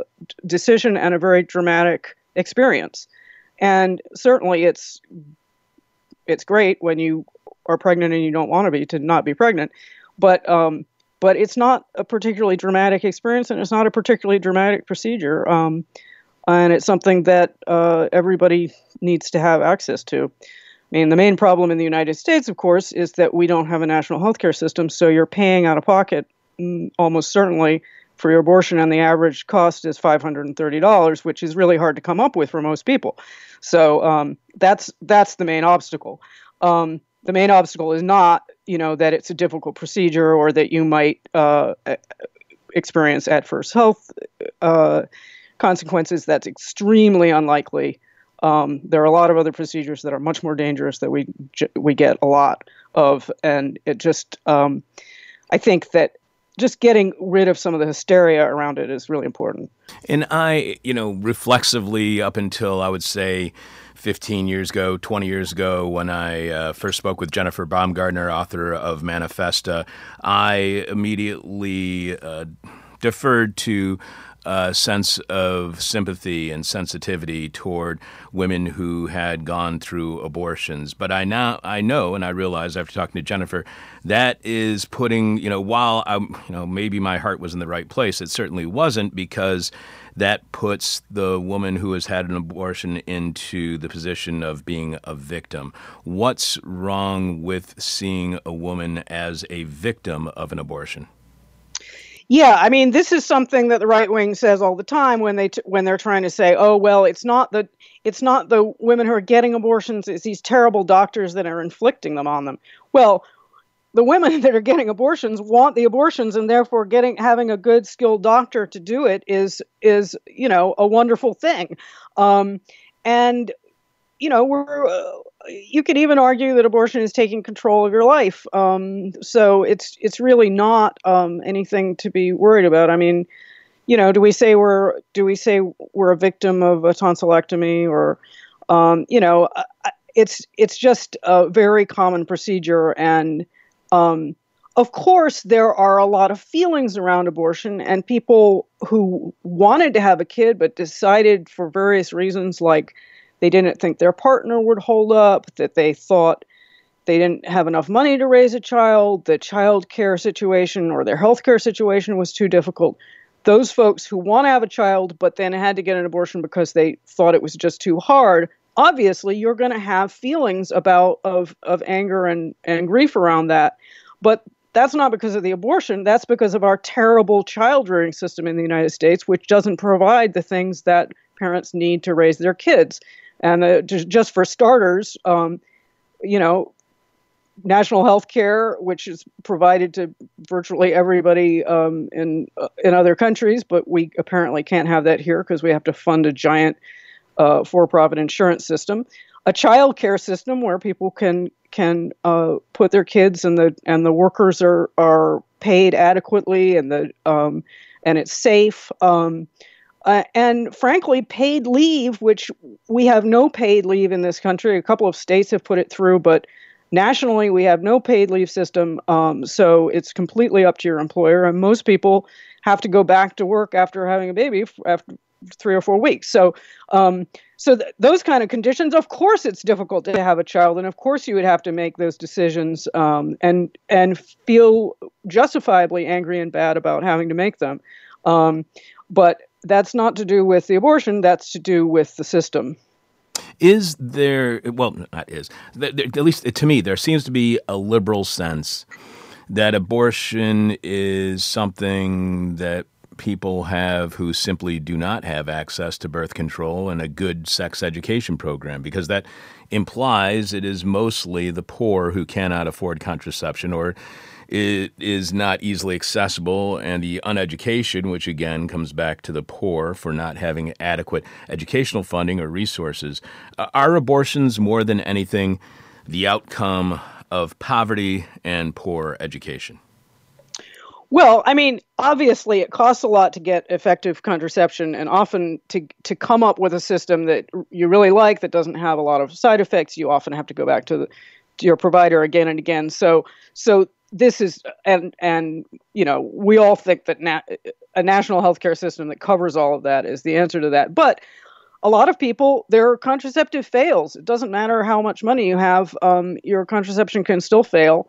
Um, and you know every contraceptive method including sterilization has a failure rate. So um, you know, if if your contraceptive method is is 97% effective, that means that out of 100 couples that are using it, three are going to have a pregnancy every year. So that's a lot of people once you start adding it up.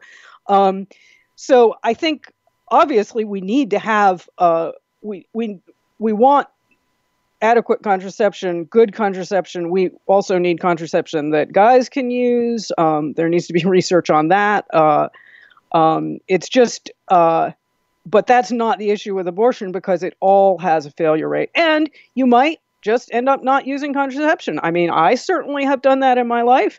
I don't think there are very many people uh, who haven't.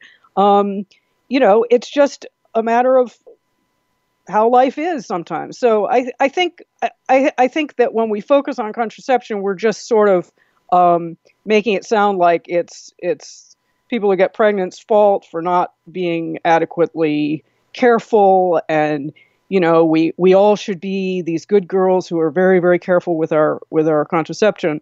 Um, the other thing is you know i mean guys have a role in this. Um, every pregnancy that's not a condom failure is you know is is a, a guy is responsible. So um, you know we also need to need to remember that. And i think um, you know guys should be a lot more open to uh, to using contraception than they are.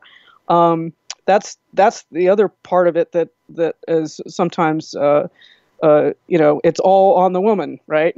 Um, her sexual her sexual experiences and her sexual activities are, are always under the microscope, but guys kind of get a free pass. You know, that's a it's that's a fascinating thought. Just because I was thinking about the T-shirts that came out a while ago that said "I had an abortion," and uh, as you were pointing out, the speak outs that happened back in 1969 and 1970, and uh, women sharing their experiences of having abortions and how much that can move the cause of abortion law repeal forward.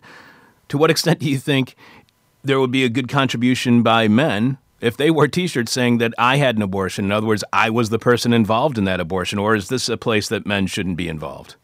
I I don't think that would quite work, but certainly but you, um, you know, you're on, you know I, what I mean. I, I paid for an abortion might be might be better. yes, definitely. you know? Or I paid for half an abortion. I think that would probably be for better, more for men.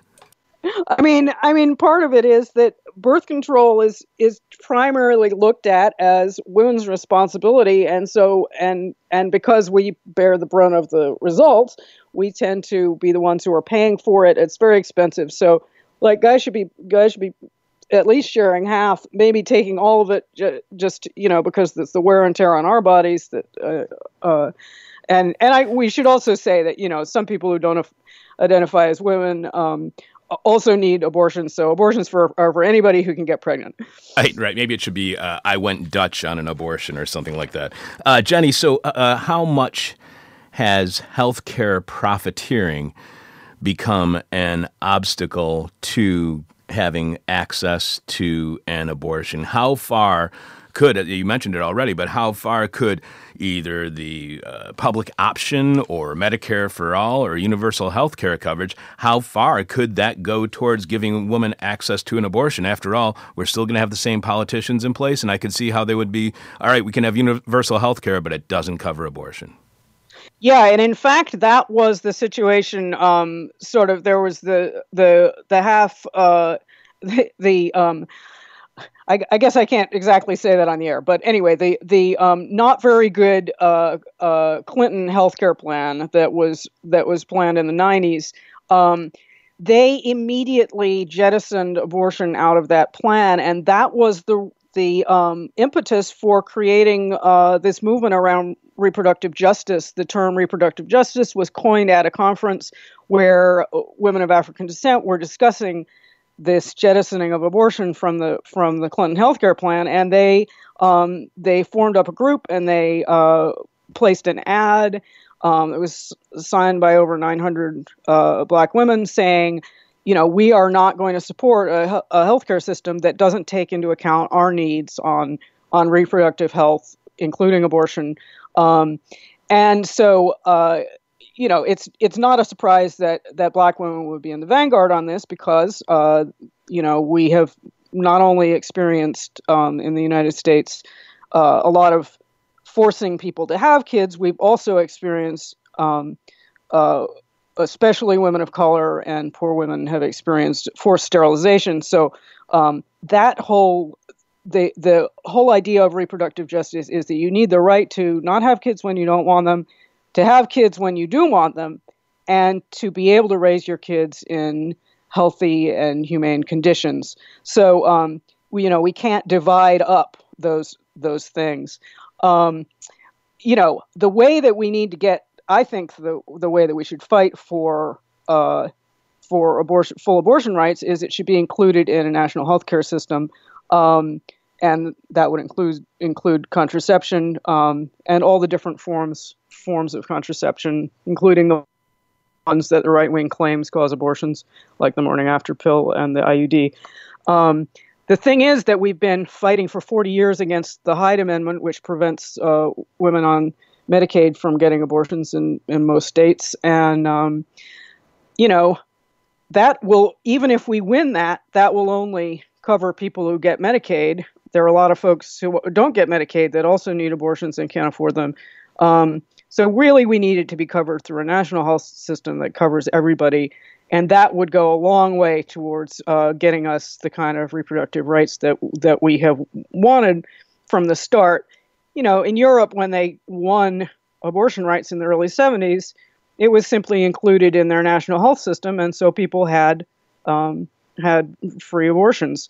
Um, and of course, the socialist world was way ahead of that. Um, you know, when East Germany and West Germany uh, combined, East German women had uh, full rights to abortion, and West German women had very restricted rights to abortion. And then they sort of split the difference. Um, but they they were free free through a national health system. That's what we need. That reminds me, and thank you for reminding me uh, that uh, Henry Hyde was a dick. Uh, what's wrong with um, using reproductive health and not using the word abortion in your terminology? And why would a feminist like Hillary Clinton not use the word abortion? Well, again, it's trying to be quiet about things, and um, and perhaps you know the idea that we could sneak it by the the Senate if they wouldn't notice that this was about abortion. That's not going to happen. We need to be forthright about abortion. Um, I think uh, choice has often become the go-to word because people don't want to say abortion. They're they're um, uncomfortable saying it, and they feel that it will be antagonizing. Um, in fact, you know the way that we won abortion rights is by naming abortion, and you can see more recently um, in the in the recent st- struggle for repeal of abortion laws in Ireland. One of the first things that those campaigners did is they named their group the Abortion Rights Campaign, and this was very hard at the time. Um, and even in 2016, it was hard for them to start a group and call it Abortion Rights Campaign. People were were shocked by three years later, everybody was using the word, including politicians. So we just need to break through the idea that we can't say the word. If we can't say the word, how are we going to be able to defend the right? Exactly. Uh, way back in February 2001, we had the late great attorney Vince Bugliosi on our show, the guy who prosecuted Charles Manson, and he was on to discuss his argument that the U.S. Supreme Court uh, decision in Bush v. Gore was treason. During that conversation, and to be honest, I can't even remember how it came up, I asked Vince about Roe v. Wade, and he told us that he thought it was a weak decision based on privacy and not the right of women to do what they want not on, as you say, the freedom to have an abortion without any law being an obstacle and in your way. When we had Vince on and he said that I got a lot of emails from people saying you shouldn't be critical of Roe v. Wade, how vulnerable does Roe v. Wade make access to and the very right to an abortion?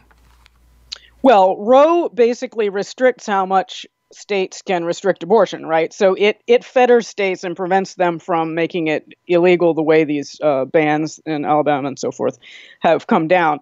Now, um, those are all in court; those are all going to get challenged. Um, so right now, abortion is still legal in in all 50 states. Um, you can get one, um, but uh, Roe was a compromise with what the women's liberation movement wanted, which was to get abortion completely out of the law. Um, you know, there is no reason to have it in the law. And it was the Supreme Court was going back to their um, their decision in Griswold versus Connecticut, which was a, a, birth control decision, which said that in all states in the United States, doctors could prescribe um, birth control to their p- married patients.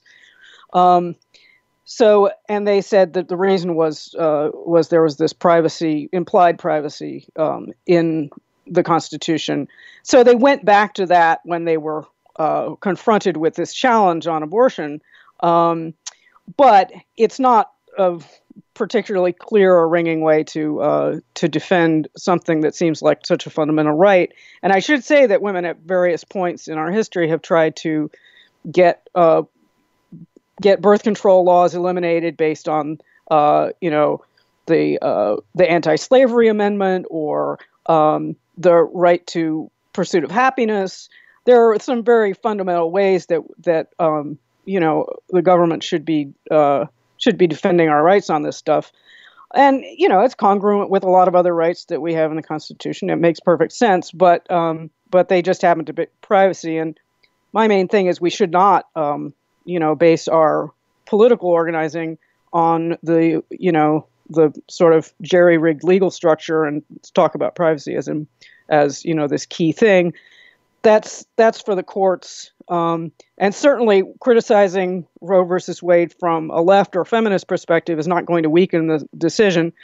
Um, what's going to weaken the decision is is a bunch of right-wing justices deciding that they can get away with uh, with taking away our rights. Um, and they if they think they can get away with it if we're not out in the streets that's how it's going to happen you write this realization led to the slogan that the personal is political, a phrase meaning that things that seem to be personal struggles, in fact, have political roots and solutions. This is the realization when women realized that others had the same shared experience of having an abortion. Perhaps nothing seemed more personal and secret than abortion.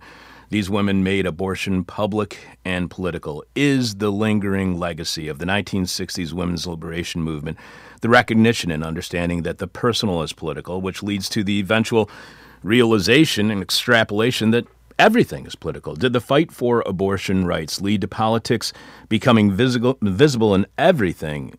Is that what is that the ling- the real lingering le- legacy of the women's liberation movement? Well, I think the lingering legacy of the women's liberation movement is we changed a whole lot of laws where we couldn't, for example, wear uh, uh, wear pants. Um, we were uh, uh, legally under our husband's uh, uh, bank account. We couldn't get our own credit cards. We couldn't get things in our own name. we couldn't get divorces. I mean, there is a lot that the women's liberation movement has left us. A lot of equality in education. Um, just I could go on and on.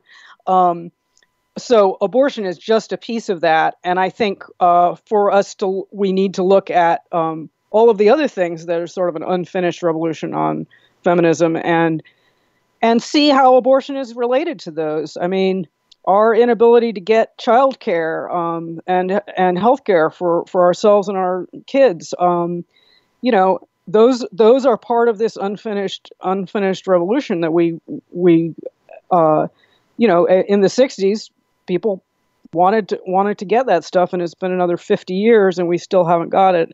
Um, and part of the reason we're seeing this, uh, you know, this very intense stuff around abortion now is um, is that our birth rate has gone down because it's so darn ha- hard to have kids in the United States.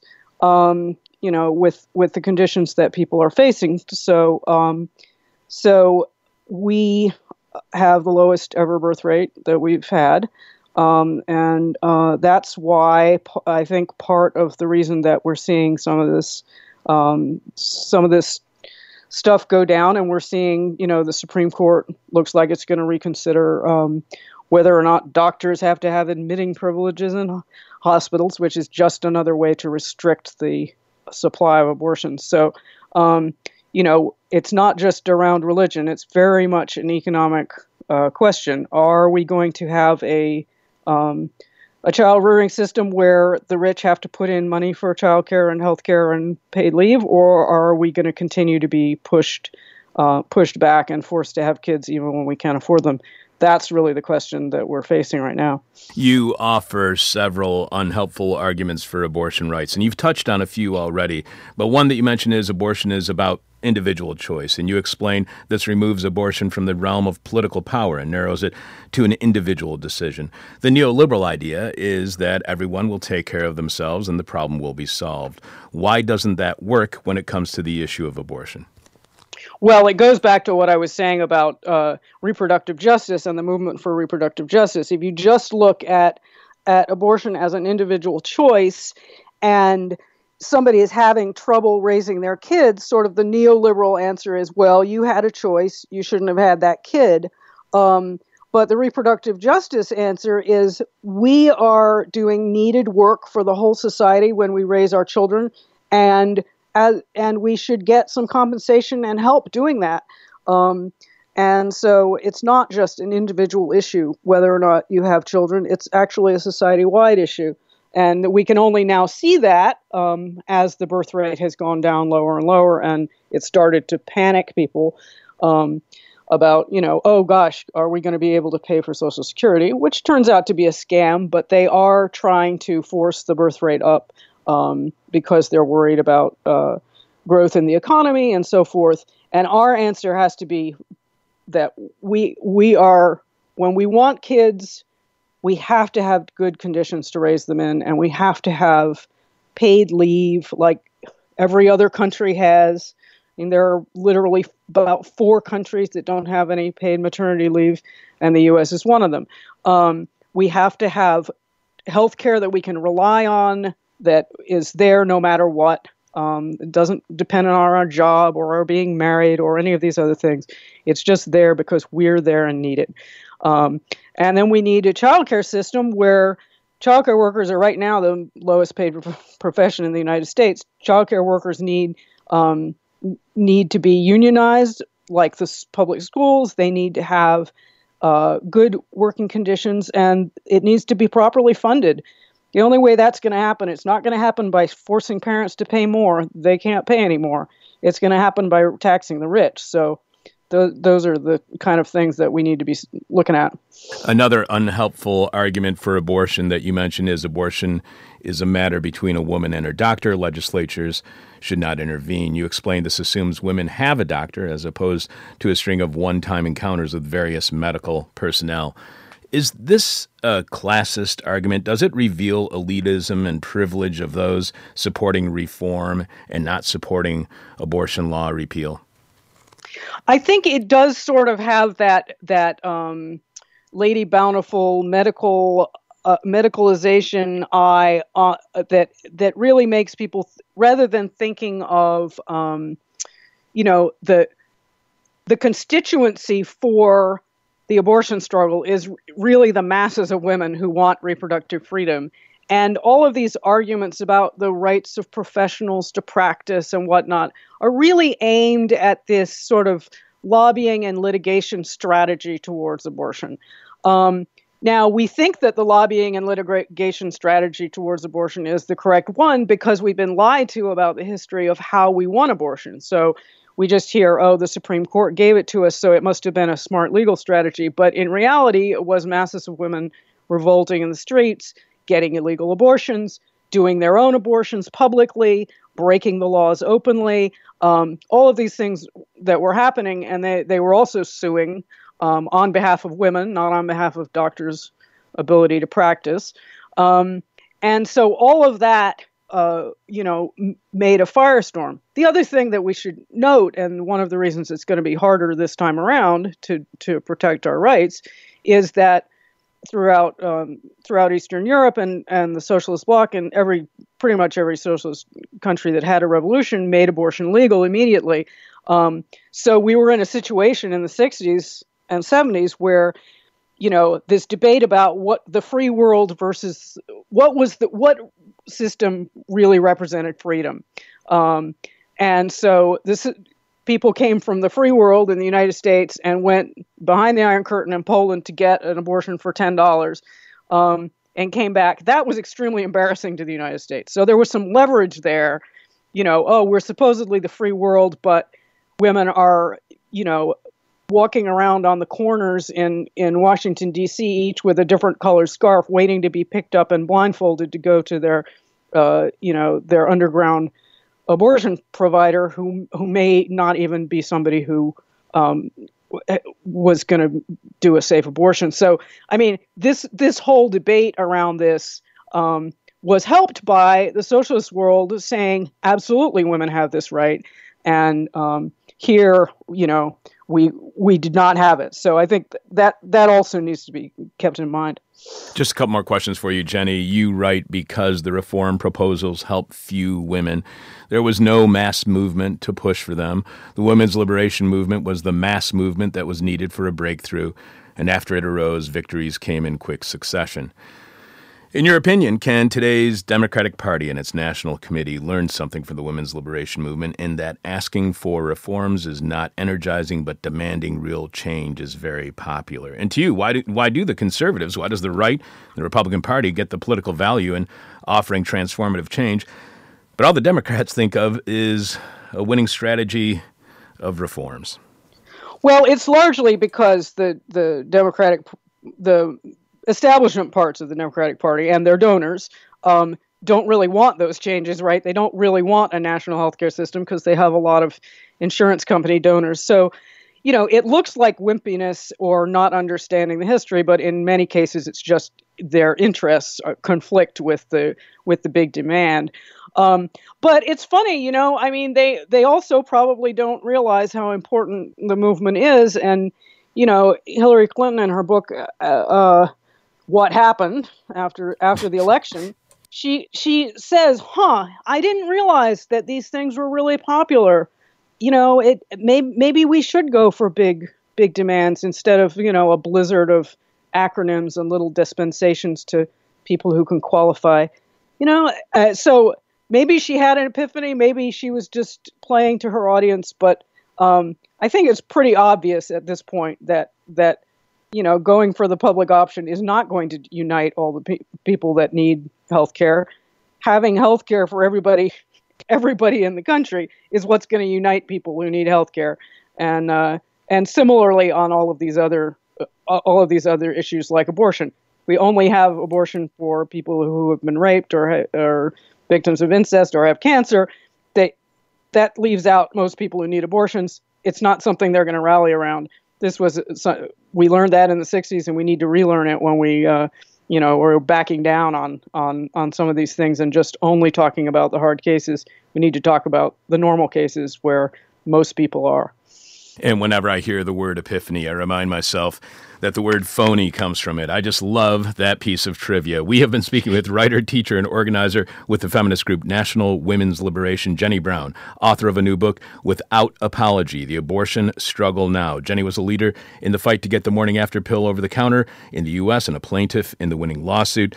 Previously, Jenny wrote or co authored the Redstockings book, Women's Liberation and National Health Care Confronting the Myth of America, and authored Birth Strike The Hidden Fight for Over Women's Work which you can find out more about at birthstrike.home.blog. One last question for you, Jenny, and as we do with all of our guests, our final question is the question from hell, the question we hate to ask, you might hate to answer, or our audience will hate your response. So I was trying to find a poll, any poll online, where it would say, how what the percentage of American women was or is that supports abortion. I could not find any Pew poll that was gendered when it came to abortion. I, I, mean, I didn't do that much research, so maybe I missed it, but I could not find any polls anywhere that would suggest, you know, 98% of men are against or against abortion and 98% of women are for abortion, or whatever the case was. That was the information I was trying to find. I could not find that.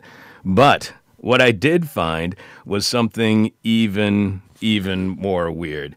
Uh, when looking into poll numbers that were fascinating over the last 10 years, support for a woman's right to an abortion with limits has been in around the 55% range over the last 10 years. Support for abortion being legal under any circumstance has been under 25, around 25%, while opposition to all forms of abortion for any reason whatsoever has been around 20%, the lowest of those three categories. In other words, Four out of five respondents generally say they believe there should be uh, some or no limits on abortion, while another one in five is completely opposed to a right a woman's right to choose. Yet in those same polls over the same last 10 years, half of respondents considered themselves pro choice and half said they were pro life. What explains why only one in five respondents being against abortion yet consider themselves pro life? How, how is it that you have you can come across this idea of 80% of Americans either believing women should have no limits on their abortion or a few limits on their abortion, yet 50% of Americans say they're pro life? Well, partly it's when you poll people, they want to express disapproval um, of abortion, and so they do it. And that's why polling on abortion is not as good as ref- as looking at referendum results on abortion. Um, generally, when refer- when referenda are put on the ballot in states in the United States, um, not always, but generally, uh, the pro-choice, the pro-abortion side wins. Um, and that's partly because people, you know, in the poll, they just want to say it's a bad thing, um, but they don't necessarily want to bring the law down on somebody because they understand what that means. Um, now, there's one exception, and that is with uh, with young folks uh, having to get uh, parental permission. Usually, those pass. Um, but uh, yeah, I mean, the thing is that there are a lot of different uh, there the polls always ask, well, what about the, a case of rape? What about a case where the person has cancer? So people sort of self sort themselves into into pro-choice or pro-life, using those the terms that are the media uses, um, based on how much they think it's a bad thing that people get abortions, or how much they think it's a good thing that people can get abortions. Um, so I, but I think when you when you basically look at do people want abortion outlawed? No, absolutely not. About 75% think it should not be outlawed. So that's kind of the bottom line on polling. Um, I don't think we should spend a lot of time looking at polls. The polls were extremely close in Ireland, and yet they won by 66% um, repeal of their abortion law. So um, that you know that indicates to me that the the polls are are really kind of useless in this fight. And the other thing that's useless about the polls is that when we start talking about abortion, really talking to people, as they did in Ireland, they went door to door, sometimes several times. They would visit the same person who was undecided. Um, as we do that, we change minds. And that's what happened in the late 60s and early 70s the women's liberation movement changed people's minds about abortion. Look, we went from a period where abortion was illegal unless you were about to die in most states to uh, you could get an abortion if you wanted one up to 23 weeks. I mean that that change was made by a movement talking about abortion um, and obviously organizing for it. So we don't have to go with what the polls say, we can like make our own reality on this one by getting out there and talking about abortion. Yeah, and it just reminds me that, uh, or actually, you enlighten me uh, that poll obsessed media in politics won't ever lead to any real transformation. Jenny, I really appreciate you being on our show today. Uh, Jenny Brown is the author of the new book, Without Apology The Abortion Struggle now, and you can follow Jenny on Twitter at Jenny Brown LN. And Jenny, when this book comes out in a new edition, or you have any writing out whatsoever, you have an open invitation to being on our show whenever you'd like. Thank you so much. This is a fantastic book, and I really, really enjoyed our conversation today. Great. Thanks so much. I did too. All right. Take care. The kind of stuff that starts fights at the dinner table. This is hell, and if conversation on abortion doesn't start a fight at your Thanksgiving table, then you're having a wrong Thanksgiving. Let's go back to the uh, listener feedback just for a couple minutes. I wanted to finish up a couple of emails we got. Calvin emailed us at chuck at thisishell.com in reference to our interview with Adam Kotsko on evangelicals. Calvin says, I want to drop a quick note to suggest that you look into Tad DeLay's book, especially his new work, Against what does the white evangelical want? DeLay's psychoanalytic approach to and personal experience with the evangelical movement yields some rather hellish insights into the evangelical mind and the future they want or don't want. And I think Alex has some news about Todd DeLay possibly being on our show. Tad, I should say. Alex? Uh, I got a book for Wednesday, next Wednesday. So, see, Calvin, you may make a suggestion and we take care of it. Our listeners are the best and we always want to fulfill your wishes. Calvin continues completely unrelated to that topic. I recently read uh, Intan Suwandi's article from the July August issue of Monthly Review, Labor Value Commodity Chains, and thinks she would make a great guest. As it turns out, the article is just a short sampling of an entire book, Value Chains, the New Economic Imperialism, on the subject of not only how dependent the global north is on the exploitation of the global south for its continued profitability, but what that exploitation looks like within the global economy and how it takes place. As always, thanks for all the hell lately. Hope you're enjoying and adjusting to your new schedule. Best Calvin. It's definitely been a struggle to adjust, Calvin, and thanks for the kind words. And as I was saying earlier, my new hell is an impacted wisdom tooth I was told had been pulled by my orthodontist when I was a kid. That is apparently impacted and is beginning to erupt, which means I may be facing emergency dental surgery in the next 24 hours, so I got that going for me. Assuming I survive that surgery, Calvin, we will definitely pursue both your guest suggestions. We've already booked Ted, because what other show is going to have con- conversations about hellish topics like evangelicalism and value chains? And why hasn't some disgusting entrepreneur come up with the idea of selling ostentatious, gigantic gold chains that hang low within all caps the word value? Come on, greedy, greedy capitalists. Start selling literal, actual value chains. Finally, in the listener feedback this week, James writes with a request Hi, we recently launched a new daily podcast about the 2020 elections called Election Ride Home and are getting the word out. Would love to find out about advertising opportunities on This Is Hell. Thanks, James. Sorry, James. We do not take any advertising money. Never have. Never will. Unless it's a lot of advertising money. I mean, sure, we're tempted to sell out like everybody, but we're not a cheap date, and I seriously doubt a podcast has deep pockets. I should know our podcast pockets have holes in them, which explains why we're always broke. That's why we depend on you, our listening audience, to support us via Patreon at patreon.com slash this is hell, so we never have to get advertisers who would certainly create conflicts of interest for us and not make us the relatively trustworthy show that we are. That means if you like what you hear on This Is Hell and want it to continue, Either subscribe at patreon.com slash this is hell or go to thisishell.com and click on support and find all the ways you can support This Is Hell. That's listener feedback. If you want to contact us and possibly have your email read on air, email us at chuck at thisishell.com. Message us via Facebook and facebook.com slash this is hell radio. And we really got to catch up on all our Facebook messages we've received. So tune in for the next few weeks as we are doing that. Or you can direct message us via Twitter at This Is Hell Radio. Coming up on this week's show, we'll get an update on the fight for the struggle to repeal. Oh, no, we already did that. Uh, da, da, da, oh, we'll discover how Norway is a primary agent of climate change, and we'll get a moment of truth from Jeff Dorchen. I'm your bitter, blind, broke, gap tooth radio show host, Chuck Mertz, producing this week's show, Alex Jerry. Alex, who is on tomorrow's show? Uh, I'm talking with him on Skype right now. Henrik Olav Mathiesen will be on to talk about his big, uh, big piece in uh, Dark Mountain for the Dark Mountain Project on Equinor, uh, Norway's natural gas giant. You want to hear a really weird thing on the way home from uh, going to my niece's community play in northern Michigan? Turned on the radio, and there was a big story about how Equinor is the company that's supplying the 100 foot long, apparently, I think maybe, maybe even bigger, uh, blades for the wind farm off of the coast of England. So they're already trying to get into the clean energy market because they're trying to diversify because they know that their bottom line is in danger with all of the fossil fuel being that they uh, make money off of being probably limited in the near future, or at least let's hope they are.